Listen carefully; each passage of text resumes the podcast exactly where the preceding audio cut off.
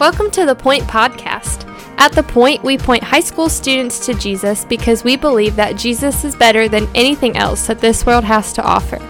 We hope that this podcast is an encouragement to you in your walk with Christ, but that it does not replace the time you're already spending with the Lord.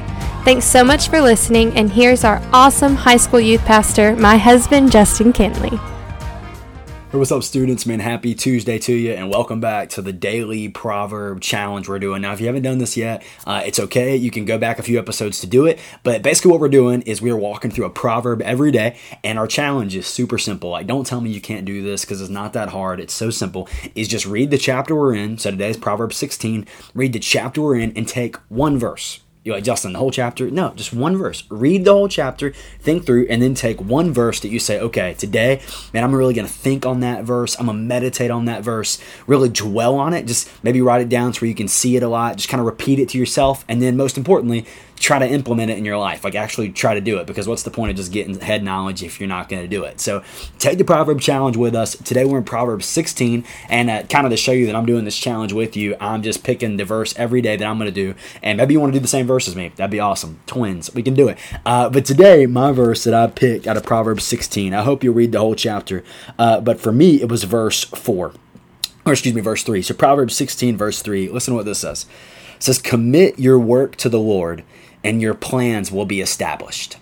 Commit your work to the Lord, and your plans will be established. So, what, what's what's the first part of that? Commit your work to the Lord. Now, here's what I think that you might be thinking. Okay, Justin, that's easy for you to say because you're a youth pastor, right? Like, so like your work is like what preaching and discipling people and doing church stuff like it's easy for you to say that because like you're in ministry. But here's what i think he's saying is man you can commit any work to the lord right? Like if you work at a restaurant if you work over at carolina made t-shirts place if you have like a side job on the side where you're doing stuff if if you're a son or a daughter which you all are right? And you're honoring your parents if you're working around the house. Like you can commit your work to the lord right? Commit what you're doing to him. What does it mean to commit to him? Is you entrust him with it, right? So you say, like, okay, I'm not really doing this for myself necessarily. I'm not doing this for my gain, but I'm committing my work to him. And I love what the second part of it says. If you do this, it says, and your plans will be established. See, here's what we want so many times. We want so many times for the Lord to show us our plans before we commit the work to Him.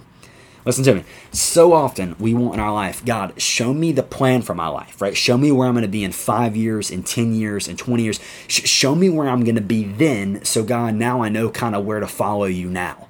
But this proverb flips that, doesn't it?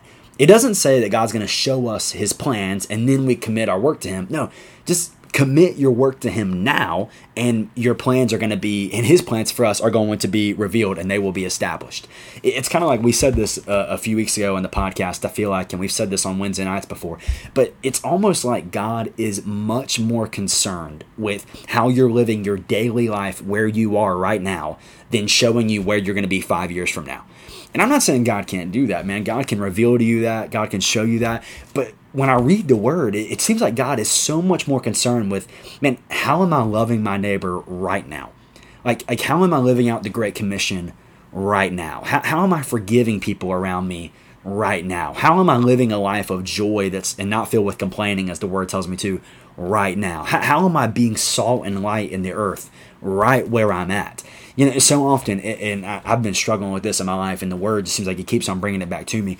Is so often I want God to show me what's next for my life, but I'm not willing to follow Him in the now of my life. I'm gonna say that again.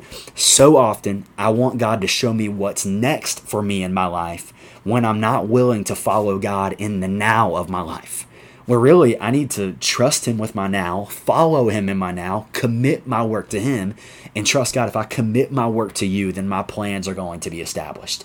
God, God you're going to, to, to set out my path for me. It's kind of like what the Psalm says. When Psalm says that, you know, man makes his plans, but the Lord directs his steps. So you can think about where you're going, but God ultimately is going to deliver you day by day by day.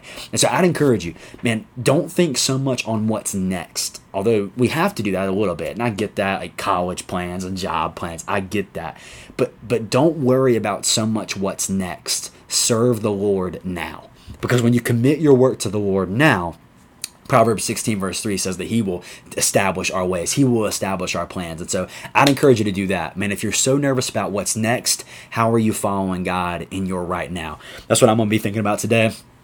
I'm going to dwell on that, think about that in my life, and try to implement that today. And I hope you take the Proverbs Challenge with us, share this with someone, and uh, man, can't wait to see you on YouTube tomorrow night, 6.30. I'm pumped. I love you. Can't wait to see you soon. Thanks so much for listening. The Point is a ministry of First Baptist Church Indian Trail for high school students. We offer life groups every Sunday morning at 8, 9:30, and 11 o'clock, and we meet on Wednesday nights at 6:15. For more information, you can go to our church's website at fbcit.org.